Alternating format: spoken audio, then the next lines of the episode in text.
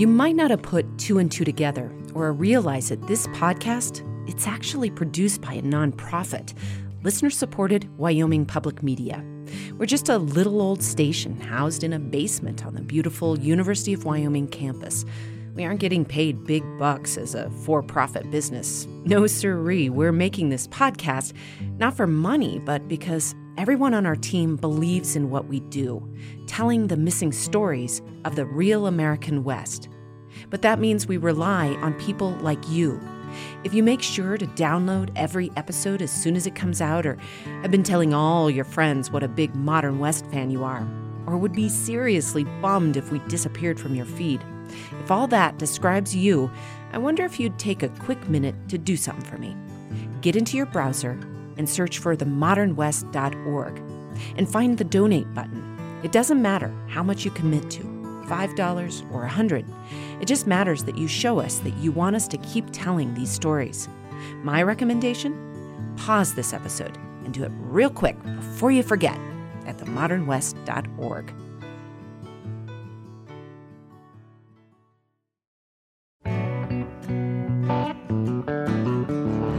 Wyoming Public Media and PRX, this is The Modern West, exploring the evolving identity of the American West. I'm Melodie Edwards.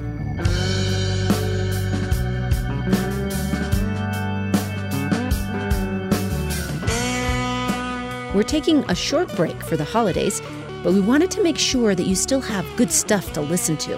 So here's an episode of another podcast we really like Grouse is a show about the most controversial bird in the West and what it can teach us about hope, compromise, and life in rural America, which is kind of what this season of the Modern West is about, just without the bird.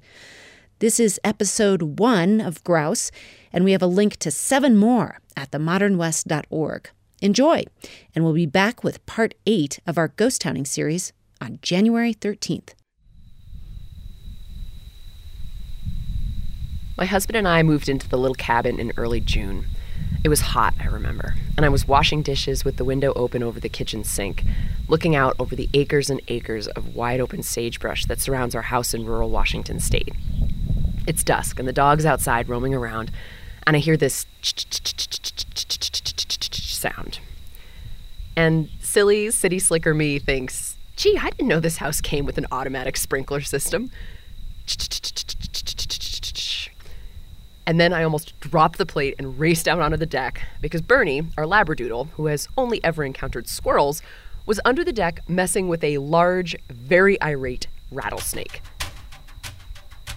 And so I screamed at him to come and got him inside. And then all that night, I just lay in bed picturing the snake coiled against the foundation of the house, feet away from where I was sleeping. So I waited until the morning when the temperatures are cooler and snakes are less active. And I took some deep breaths and a big sip of coffee. And I gave myself a pep talk and grabbed a long 2x4 and crawled under the deck. The snake was about 10 feet away from me, still coiled against the foundation of the house, maybe just waking up for another day of labradoodle hunting. I slammed the 2x4 into it, mashing it against the side of the cement foundation, and it started writhing, and I'm just squealing and sweating with fear in that cramped, dark place under the deck with the snake. So I pinned it and I pushed it along the foundation of the house until we came out the other side of the deck, and the carpenter, Luke, takes a sharpened shovel and chops off its head. He told me after the fact we had to bury it right away because snakes can bite even after they're dead. And I figured he was bullshitting this, you know, newcomer city slicker, but look it up, it's true. So now there's a snake head buried under the corner of the deck.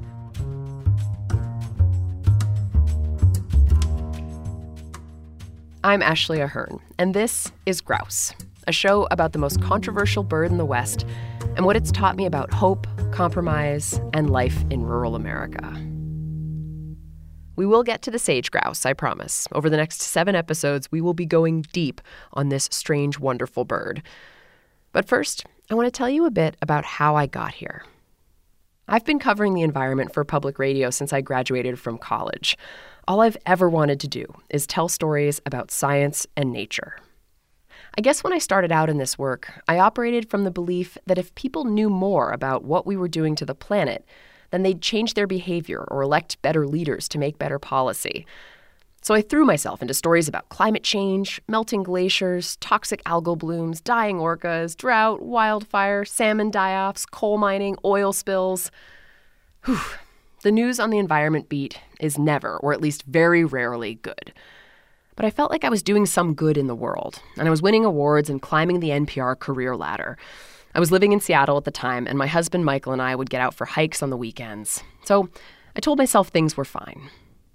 But the truth was, after I filed a story, if I heard myself on the radio while driving home, glaciers in the North Cascades have shrunk by 50% since 1900. I'd turn it off. Oh boy, well, I'll tell you, Ashley, it's a lot worse than it was last week. It's what we expected. Ashley Ahearn has the story of this little frog and its shrinking habitat.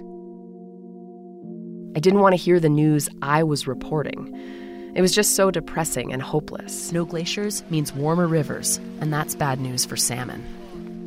And NPR was requiring that stories be shorter and shorter, so that meant I'd only have about three and a half minutes to explain some super complex problem. No one has ever seen a die off as big as the one taking place on the West Coast now. Maybe get a few different perspectives on it. One's arm is hanging on by a single gnarled string of flesh. Tell people basically how screwed we are. The young orca appeared to have been dead for up to a week before she washed ashore. And then sign off. For NPR News, I'm Ashley Ahearn in Seattle. It was a fight every day not to become numb.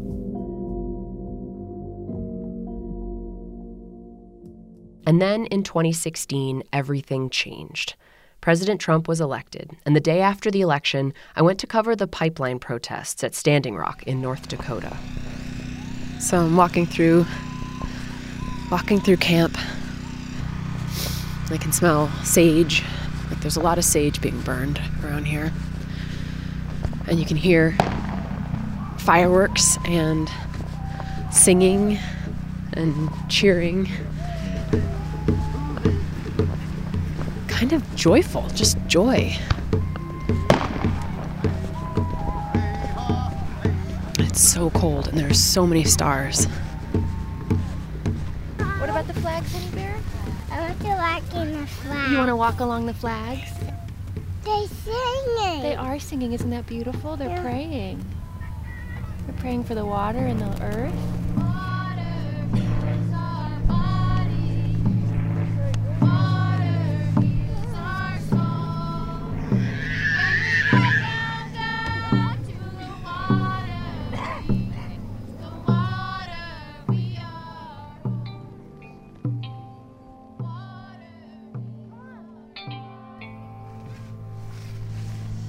It's really quiet in camp.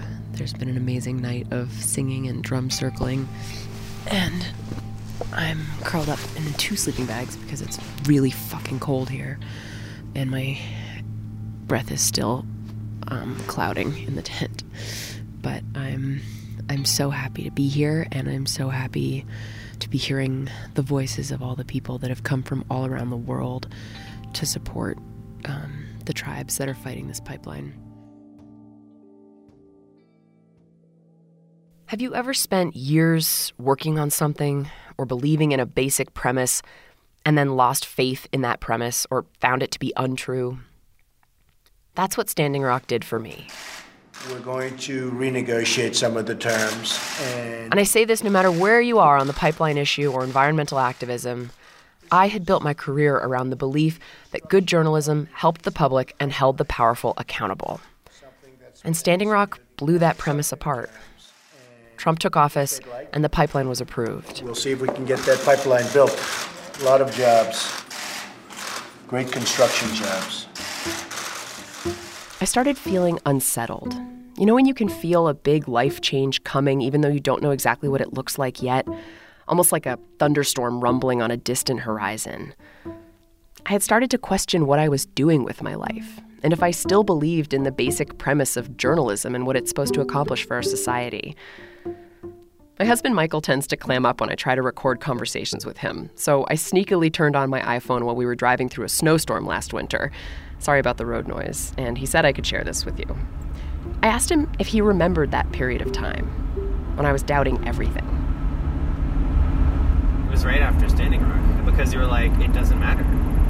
Yeah. Like there were all these beautiful like wonderful people that came from all walks of life, like we pulled out all of the stops, and it just doesn't matter. Yeah. It was like the Tower of Babel, like all these people from all walks of life just in this place believing in something and then to come home and just I didn't even know what to do with that tape because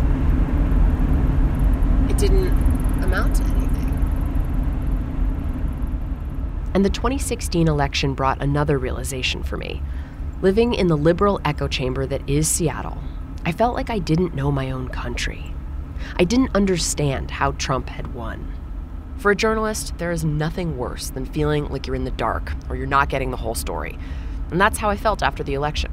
I was covering the environment, so natural resources, wild things, salmon, livestock, logging, wildfire, but I was doing it from a city, for city listeners. I think I just had this feeling of hopelessness that my journalism, or any journalism really, wasn't making a difference in this post truth era we live in.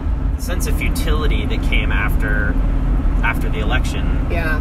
Not only do people not want more bad news about environment stories, but like the people that elected Trump don't even they're in a completely different They're media ecosystem. Yeah, exactly, exactly. it's like a double, you know, it's like the first one was like, you know, a stab to the heart and the next one was like the nail in the coffin. It's Yeah. like, okay, ship, you know, ship that idea, like bury that idea that like you know, things will magically get better just through like more information reporting in the environment. Yeah. That was a hard realization, though.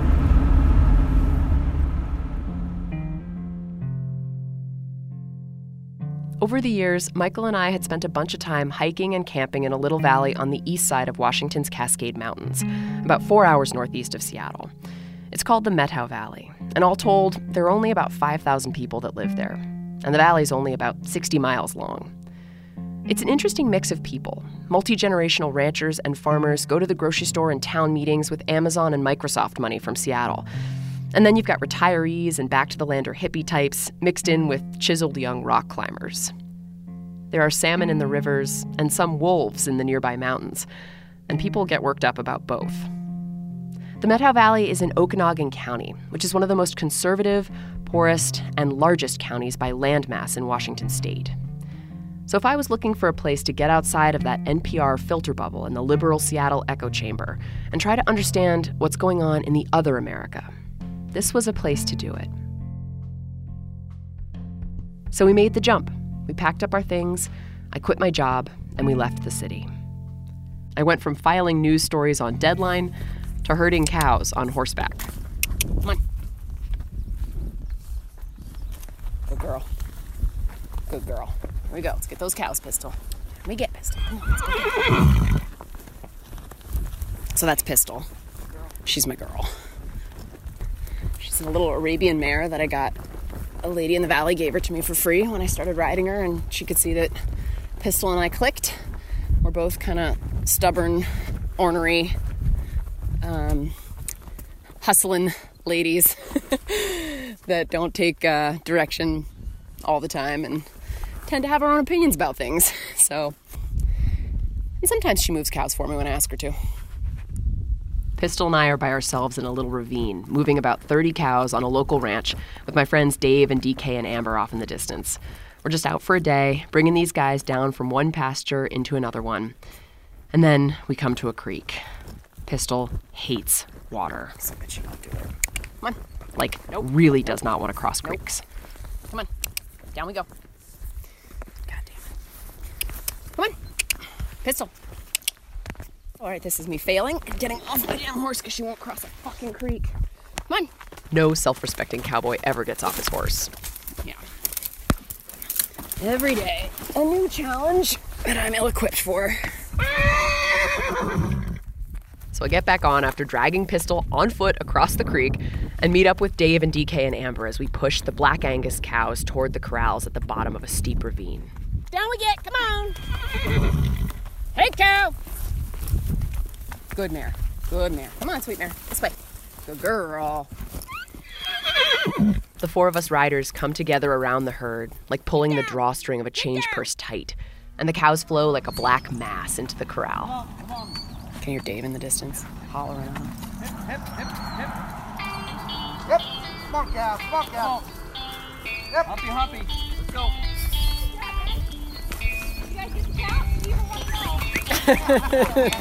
go. Hup, hup, in you go, ladies. Nobody saw me flailing to get Pistol across the creek, so we'll just keep that little secret between us. The truth is, I screw up every time I move cows, but I love doing it and I'm learning every day. Some of the most interesting conversations I've had since moving to this part of the country have happened on horseback in wide open sagebrush. I get to spend time with people who maybe disagree with me politically, but we've become friends. Dave and DK are the first people I call now when my car gets stuck in the snow, or I need advice on putting in fence or grading the dirt road. But I think in a way, I'll always be an outsider. Michael and I will never be of this place, as much as we love it. We may never be able to wash the city off of us. There are very real divisions between country people and city people in the US right now coastal liberals and rural conservatives. And unfortunately, environmental issues, the kind of issues I've always loved covering as a journalist, often become symbols of those larger divisions. Which brings us finally to the star of our podcast, the greater sage grouse, the bird some refer to as the most controversial bird in the West. You don't hear about them much in other parts of the country, but out here, they are a big deal. They're part of the history of the West, and today they become a symbol of all that is still wild and under threat. But man, are they goofy sons of guns, I gotta say. Especially during the mating season when the males puff up these giant air sacs on their chests and they strut around making the craziest sounds to attract the ladies. It's like nothing I've ever recorded before. They're a funny looking bird many of us may never see up close because they're disappearing and no one knows what to do about it. It's it's almost like you're documenting the the demise of a species in a given spot. As a reporter, I'd heard about the sage grouse for ages, but I'd kind of avoided covering the issue, to be honest, mainly because I didn't know how to get people to care. Maybe I didn't know how to get myself to care anymore either. But living in sagebrush country, it's clear to me how much these birds mean to people out here. So, as I settled into rural life, I got inspired. I started recording people all over the West who have a stake in this bird's future. From people in the industries working in sage grouse country, People in my family have lost their jobs because of what we're going through today. And uh, it, it's unbearable at, at times. to environmentalists fighting to protect sage grouse country. For those industries bent on destroying Western public lands for their own profits. I'm watching. I talked to ranchers who want to graze their cattle in sage grouse country. Do you value them as much as cows? Well, now you're talking to a rancher. To indigenous people whose ancestors were here before any of these other voices arrived in sage grouse country. What happens to them is what will happen to us as people. If they don't have the right kind of environment, they will disappear. This bird gets a lot of different people worked up for a lot of different reasons. But really, the sage grouse and the way it divides us says a lot about our country right now. So I'm on a mission to learn about this troubled but deeply Western bird. And like the bird, I'm trying to see if I can figure out how to get by in this strange landscape. I hope you'll join me.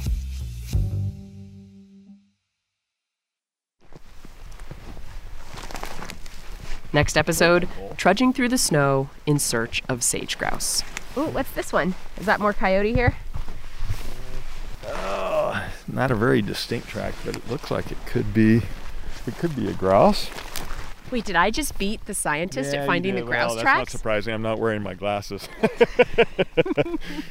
Everybody can sees better than me nowadays. This podcast was edited by Whitney Henry Lester, sound design by Liza Yeager. Kima Lenigan did our artwork. Thank you to the Willow Grove Foundation, the Society of Environmental Journalists, and the Institutes for Journalism and Natural Resources for their support. This show is brought to you by Boise State Public Radio and the Mountain West News Bureau, with support from Lori and Paul Ahern, who I should note are not related to me. Grouse was produced in partnership with BirdNote and was made possible with support from Jim and Birta Faulkner. I'm Ashley Ahearn. Thanks for listening. Such a great story, right? That's just part one. And you can find a link to the other seven episodes at themodernwest.org or download Grouse wherever you get your podcasts. And we'll be back with the next part of our ghost towning series on January 13th. Catch you then, and Happy New Year.